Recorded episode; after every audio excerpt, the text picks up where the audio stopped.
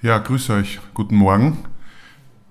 Ähm, genau, für, für die im Livestream soll ich mich kurz vorstellen, Ariane. Ihr, wisst, ihr könnt euch vielleicht noch erinnern, wir haben vor zwei Jahren miteinander die Gemeindefreizeit in Wagrein bestritten. Markus Harrison, mein Name, der, der Sitzende, ähm, der im Rollstuhl, vielleicht ist das ein Bild, das euch besser hilft. Studienkollege vom Hannes, ähm, Heimatgemeinde, Gemeinde FC Geschwächert und kleine Trivia am Anfang und sehr schön für mich, genau zu dieser Jahreszeit ähm, heute wieder zu euch, bei euch zu sein, weil genau vor 18 Jahren äh, ich ähm, meinen Glauben an Jesus gefunden habe. Und da war der liebe Hannes maßgeblich daran beteiligt. Die Geschichte erzähle ich immer wieder gern, weil sie einfach sehr schön ist. Und so sind auch die Räumlichkeiten der Tuga für mich so ein bisschen ein besonderer Ort, weil ich da auch dann zum Beispiel mal den Kurt Schneck gehört habe oder ein paar andere sehr interessante Vorträge die mir in dieser Zeit geholfen haben, ähm, Jesus zu erkennen als ähm, den, der er ist, als den, der er sich selber darstellt, als den, der er schon im, im Alten Testament vorgestellt und angekündigt wurde und von dem ich heute und seit 18 Jahren sagen darf, dass er mein, nicht nur mein Schöpfer ist, sondern auch mein Erlöser und mein Meister. Und das hat, wie gesagt, auch viel mit diesen Räumlichkeiten und mit dem Hannes zu tun. Und es ist sehr schön, dass er mich da heute auch wieder eingeladen hat für diesen Vertrauensschuss sage ich danke und wie gesagt, die Verantwortung liegt dann auch ein bisschen bei ihm für das, was ich heute erzählen werde. Na, genau. Also ich bin eingeladen worden, um äh, da nahtlos in die Reihe eurer ähm, Auslegungen aus dem Matthäus-Evangelium mich anzuschließen und wir werden heute Matthäus 7, 13 bis 29 miteinander anschauen eine sehr intensive, eine auch, denke ich, sehr bekannte Stelle, ähm, wo so große Schlüsselwörter vorkommen wie das Fundament eures Lebens, den Willen Gottes tun, Frucht bringen, der breite und der schmale Weg und noch viele andere ganz intensive, ganz geschmackige und inhaltsreiche Aussagen und ähm, für unser Leben sehr fundamentale Erkenntnisse, die uns da der Jesus ähm, nahe bringt. Ich lese den Text vor, für alle, die dort zu Hause oder auch hier mitlesen wollen. Wie gesagt, Matthäus 7, 13 bis 29. Ich lese in dem Fall aus der neuen Genfer Übersetzung. Geht durch das enge Tor, denn das weite Tor und der breite Weg führen ins Verderben, und viele sind auf diesem Weg. Doch das enge Tor und der schmale Weg führen ins Leben, und nur wenige finden diesen Weg. Hütet euch vor den falschen Propheten. Sie kommen im Schafskleid zu euch, in Wirklichkeit aber sind sie reißende Wölfe. An ihren Früchten werdet ihr sie erkennen. Erntet man etwa Trauben von Dornbüschen oder Feigen von Disteln, so trägt jeder gute Baum gute Früchte. Ein schlechter Baum hingegen trägt schlechte Früchte. Ein guter Baum kann keine schlechten Früchte, Früchte tragen, ebenso wenig kann ein schlechter Baum gute Früchte tragen. Jeder Baum, der keine guten Früchte trägt, wird umgehauen und ins Feuer geworfen. Deshalb sage ich, an ihren Früchten werdet ihr sie erkennen. Nicht jeder, der zu mir Herr, Herr sagt, wird ins Himmelreich kommen, sondern nur der, der den Willen meines Vaters im Himmel tut. Viele werden an jenem Tag zu mir sagen, Herr, Herr, wir haben doch in deinem Namen prophetisch geredet, in deinem Namen Dämonen ausgetrieben und in deinem Namen viele Wunder getan. Dann werde ich zu ihnen sagen, ich habe euch nie gekannt. Geht weg von mir, ihr mit eurem gesetzlosen Treiben. Darum gleicht jeder, der meine Worte hört und danach handelt, einem klugen Mann, der sein Haus auf felsigen Grund baut. Wenn dann ein Wolkenbruch niedergeht und die Wassermassen heranfluten und wenn der Sturm tobt und mit voller Wucht über das Haus hereinbricht, stürzt es nicht ein, es ist auf felsigen Grund gebaut. Jeder aber, der meine Worte hört und nicht danach handelt, gleicht einem törichten Mann, der sein Haus auf sandigen Boden baut. Wenn dann ein Wolkenbruch niedergeht und die Wassermassen heranfluten, und wenn der Sturm tobt und mit voller Wucht über das Haus hereinbricht, stürzt es ein und wird völlig zerstört. Als Jesus seine Rede beendet hatte, war die Menge von seiner Lehre tief beeindruckt, denn er lehrte sie nicht wie ihre Schriftgelehrten, sondern mit Vollmacht. Das enge Tor, der schmale Weg.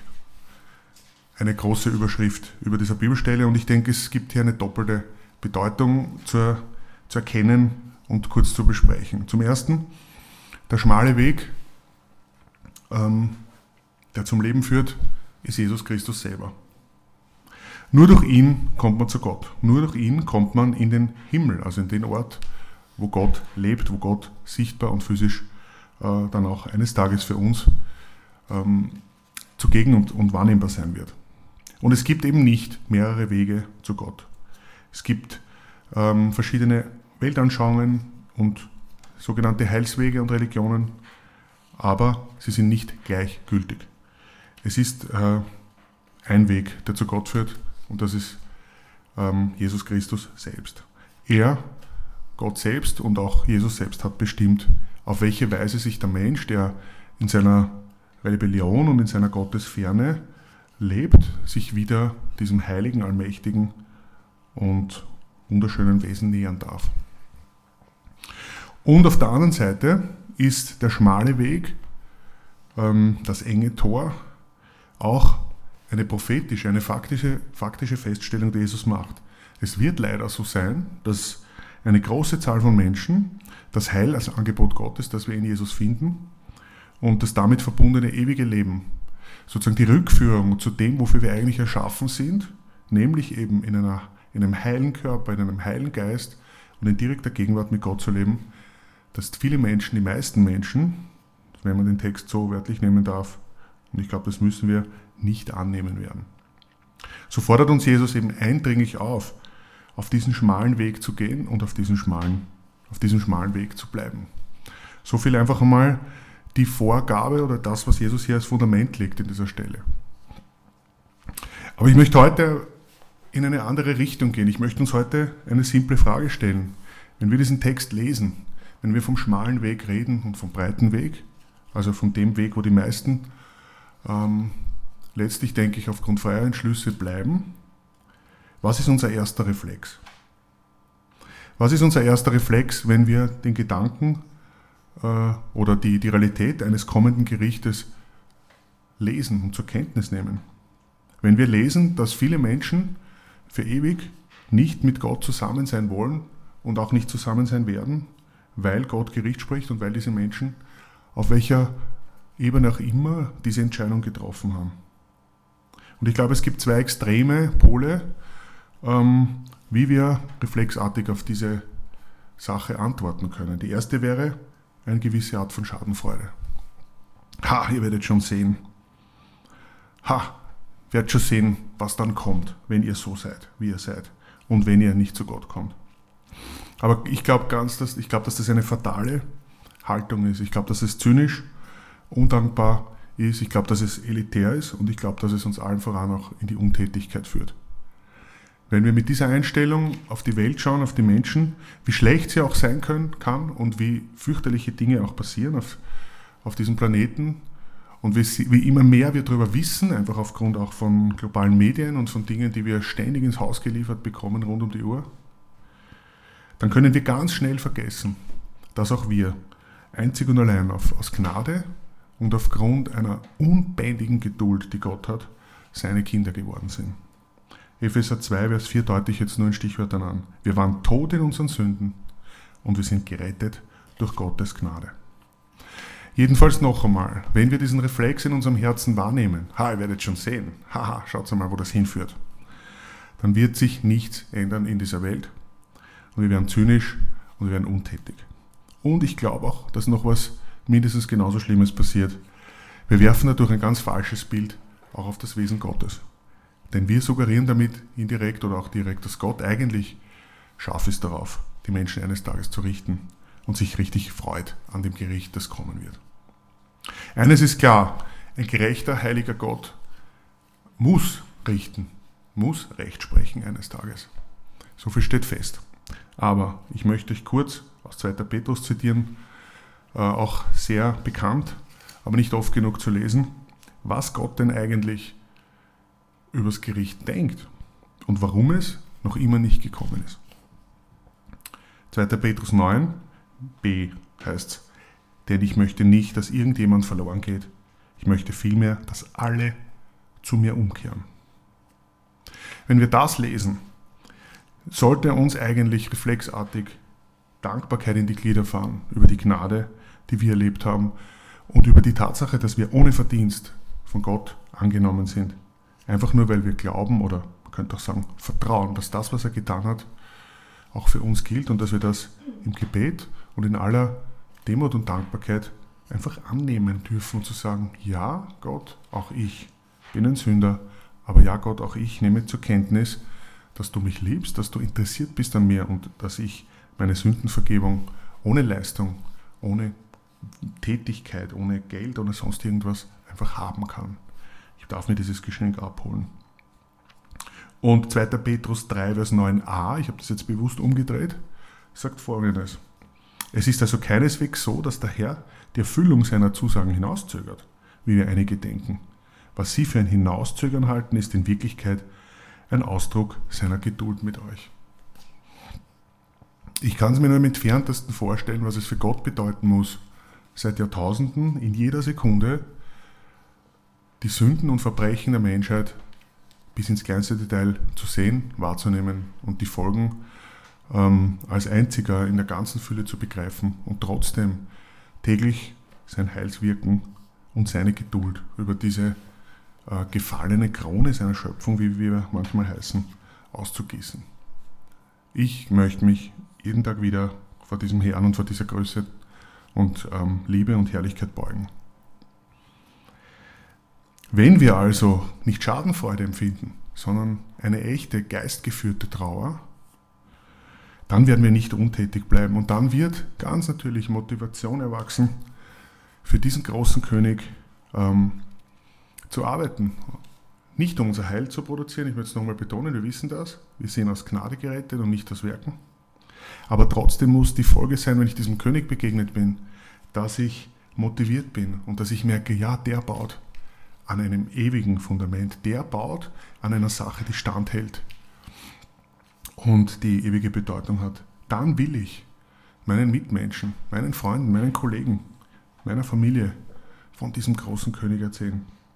Ich hoffe also, dass wenn dieser Reflex der Schadenfreude oder des Nährwerts schon Segen in unseren Herzen aufkommt, dass wir den ganz schnell durch den Heiligen Geist ersticken und ganz genau schauen, warum wir heute noch da sind. Und ich könnte euch von Sünden aus meinem Leben berichten, wo ich weiß, ich hätte nichts anderes verdient als die Gottesferne. Und ich glaube, es geht jedem so.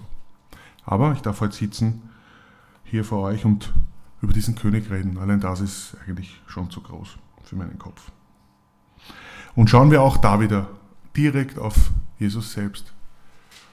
Er ist in allem tatsächlich unser schillerndes, großes Vorbild.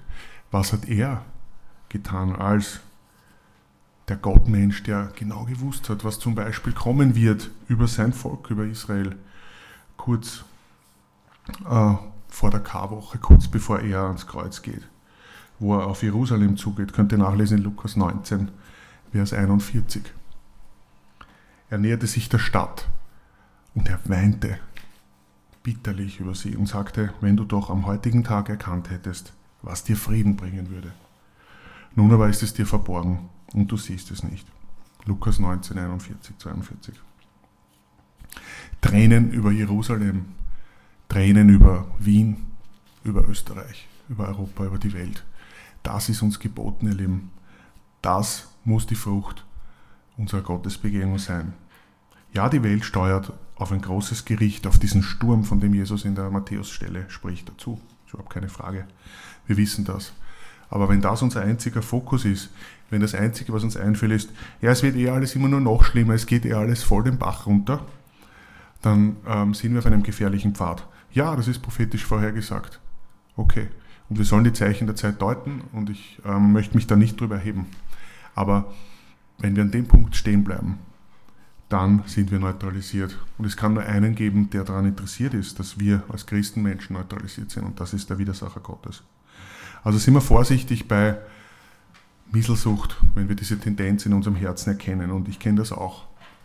Und darum sage ich das auch hier so vollmundig, weil ich selbst betroffen bin und weil ich mich immer wieder fokussieren möchte darauf, was denn mein Auftrag ist. Das ist jedenfalls nicht unser Auftrag, mieselsüchtig zu sein und den Leuten zu sagen, ihr werdet schon was sehen.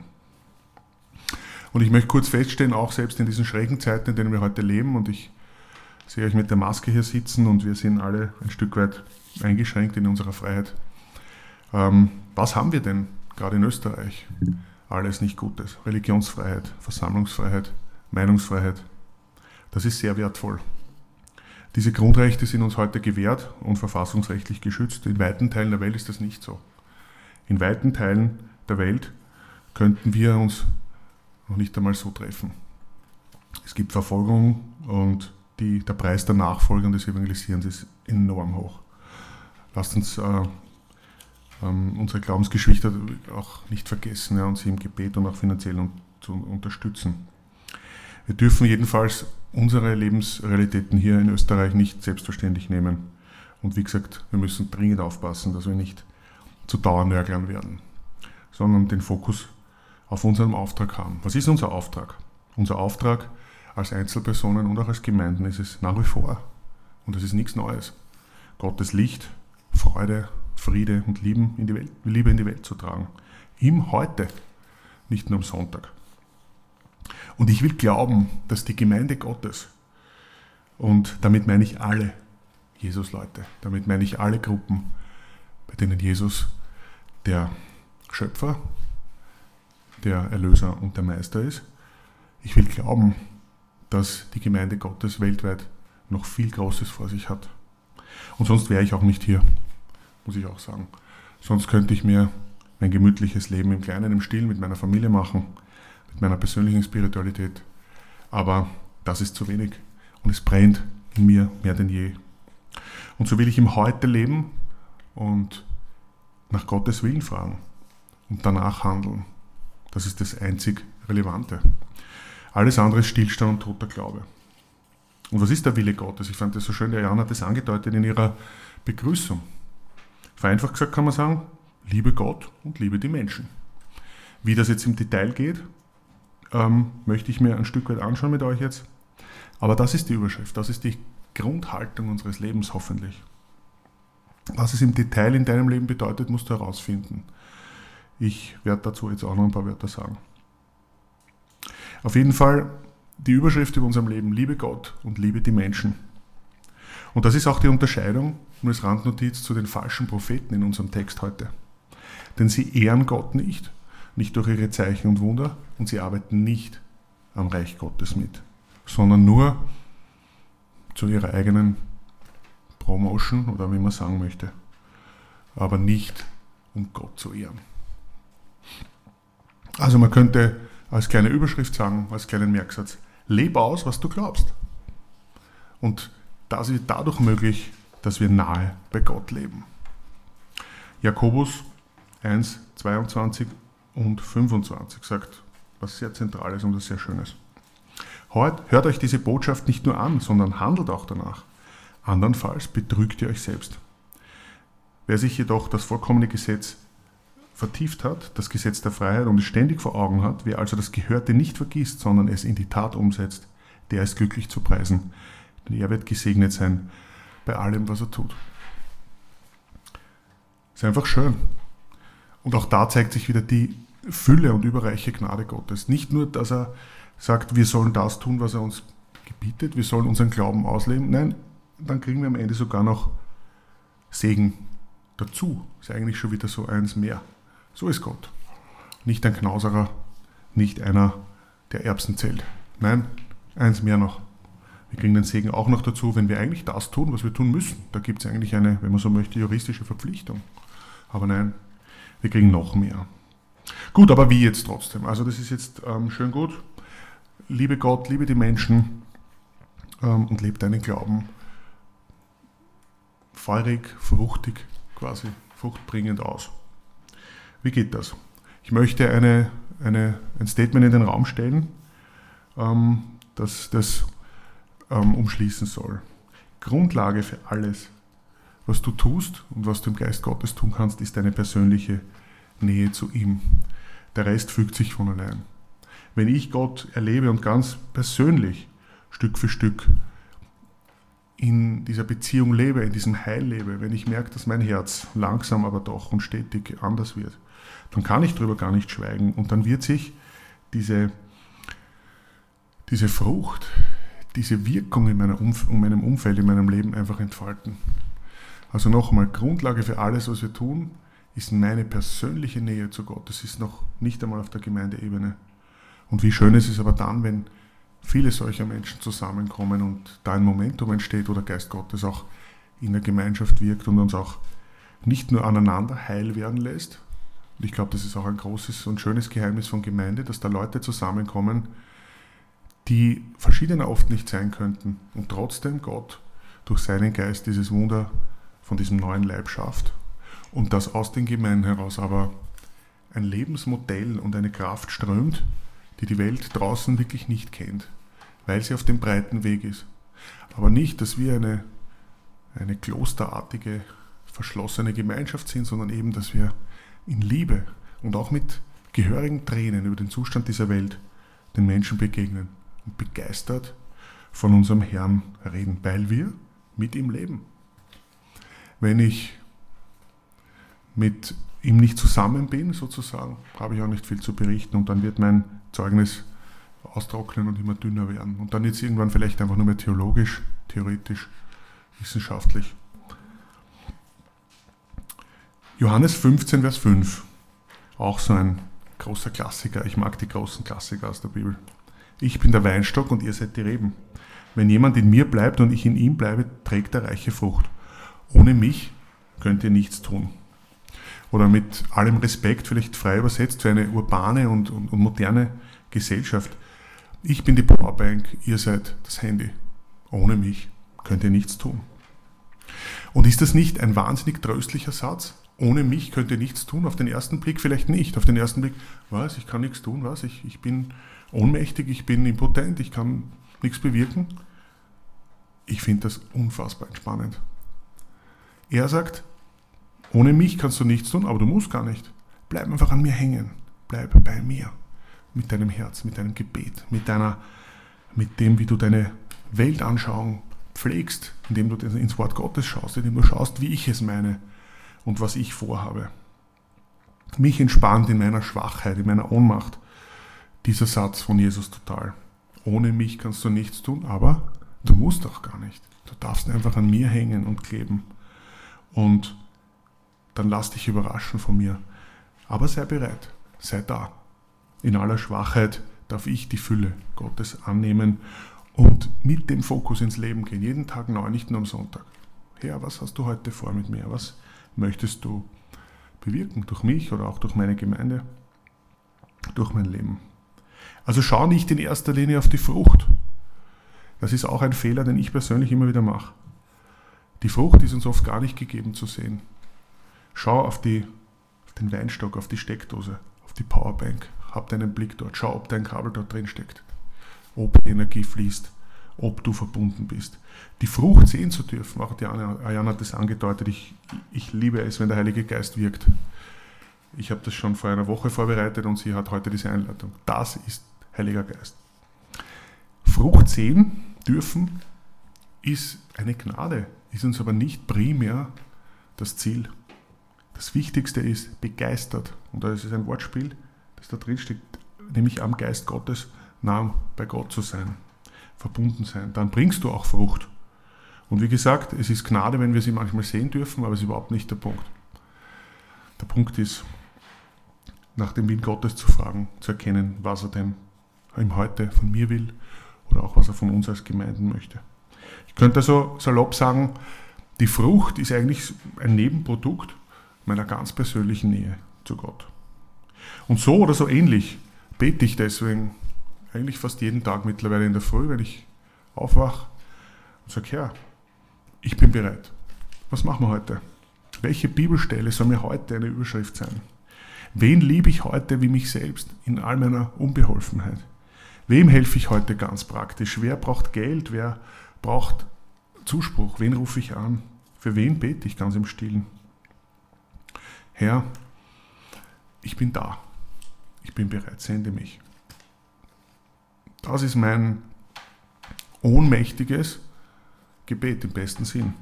Ohne ihn kann ich nichts tun, aber das macht auch nichts, weil er ist so Fülle, er ist so voll, er ist so reich. Und er hat gesagt, er möchte das jeden Tag ausschütten über mein Leben und auch über deines, dass ich genau mit der Haltung aufstehen darf. Und ich glaube, in dieser engen Verbindung ist unser Glaube oder wird unser Glaube dann keine spirituelle, fromme Wellness, kein Besserwissen, sondern der wird eine Gotteskraft, der das Potenzial hat, auch heute noch die ganze Welt zu verändern. Damals und heute. Und da möchte ich dabei sein, das möchte ich erleben. Deswegen bin ich da heute auch und deswegen ringe ich über diese Dinge jeden Tag in meinem Leben und auch in meiner Gemeinde, weil ich glaube, dass die Gemeinde Gottes immer noch ein unglaubliches Leuchtfeuer ist in dieser Welt. Ja, die Welt ist finster. Ja, es geht ganz vieles schief. Aber der Herr hat immer noch ein lautes Ja zu seinen Geschöpfen und er ist immer noch geduldig und er schenkt immer noch Gnadenzeit. Und ich bin auch begnadigt, sonst wäre ich längst weg vom Fenster. Ich könnte euch Geschichten erzählen, ähm, die das belegen und wo ich einfach nur weiß, wow, wie oft hat Gott gewartet und ganz bei mir persönlich Geduld gehabt. Und so werden wir, denke ich, mit dieser Grundhaltung, mit diesen herzlichen, geisterfüllten Tränen über Jerusalem oder Tränen über Wien, Tränen über die Menschheit, so werden wir viele unserer Mitmenschen auf den schmalen Weg, auf den schmalen Pfad rüberführen können. Auf den schmalen Pfad, der Jesus selber ist und der zu Gott führt. Und das wird dann unsere Sehnsucht sein. Dann wird ein Schweigen über Gottes Heilsweg unmöglich, dann wird eine Misselsucht und ein Besserwissen und eine Arroganz unmöglich. Und dann werden unsere Gemeinden und auch unser persönliches Leben wieder ganz viel Kraft und Autorität bekommen. Und ich denke, gerade in, unserer heutigen Zeit, auch mit so viel Unsicherheit, mit auch sehr viel Beliebigkeit, mit sehr viel ähm, ja, Relativismus, haben wir nach wie vor eine extrem tragfähige Alternative für die Menschen, nämlich dieses ganz persönliche Naheleben mit Jesus Christus. Daran glaube ich bis heute und mehr denn je und ähm, das wünsche ich mir für euch, für unsere Gemeinden. Lasst uns aufstehen in dieser Liebe, nicht im Besserwissen. Tränen über, über die Menschheit zu haben, die zu etwas führen. 1. Korinther sagt, die Trauer der Menschheit führt in den Tod, die Trauer Gottes führt zum Leben, weil klar wird, da gibt es etwas zu tun, aber da gibt es einen echten Heilsweg, der ewige Relevanz hat. Ich möchte noch bitten. Jesus, danke, dass du dich überhaupt offenbart hast. Wir könnten nichts von dir wissen. Danke, Vater, dass du im Alten Testament schon klar gemacht hast, wer du bist, wie du bist, was du für Pläne hast. Und du hast keine Freude am Tod des Gottlosen. Ähm, und trotzdem sind deine Wege nicht unsere Wege. Vieles verstehen wir nicht. Aber Herr, wenn wir uns zu deinen Füßen hinsetzen, lernen, wenn wir lernen, aus deiner Fülle zu schöpfen, und wenn wir dann auch noch erleben dürfen, dass du uns in all unserer Schwachheit und Ohnmacht verwendest, um dein Reich zu bauen, dann bleibt nur mehr Lobpreis und Dankbarkeit. Und ich bete, Herr, dass du uns mit der Haltung füllst. Ähm, Staunen, Freude, Liebe, Geduld, die Frucht des Heiligen Geistes. Wir kennen das, aber Herr, lass es uns tief, tief hineinwachsen. Lass es unser Denken, unseren Alltag bestimmen und lass reiche Frucht zu deiner Ehre kommen, zu unserer Freude und den Menschen draußen und auch herinnen dienen, damit sie die Fülle des Lebens mehr und mehr erleben und erkennen, Herr. Danke, dass Gnadenzeit ist, bis heute. Danke, Herr, dass du zuschaust, aber auch nicht untätig zuschaust, sondern wirkst und einen perfekten Plan hast und die Welt zum Ziel bringen wirst, auch wenn wir nicht im Ansatz verstehen, wie das gehen soll. Amen.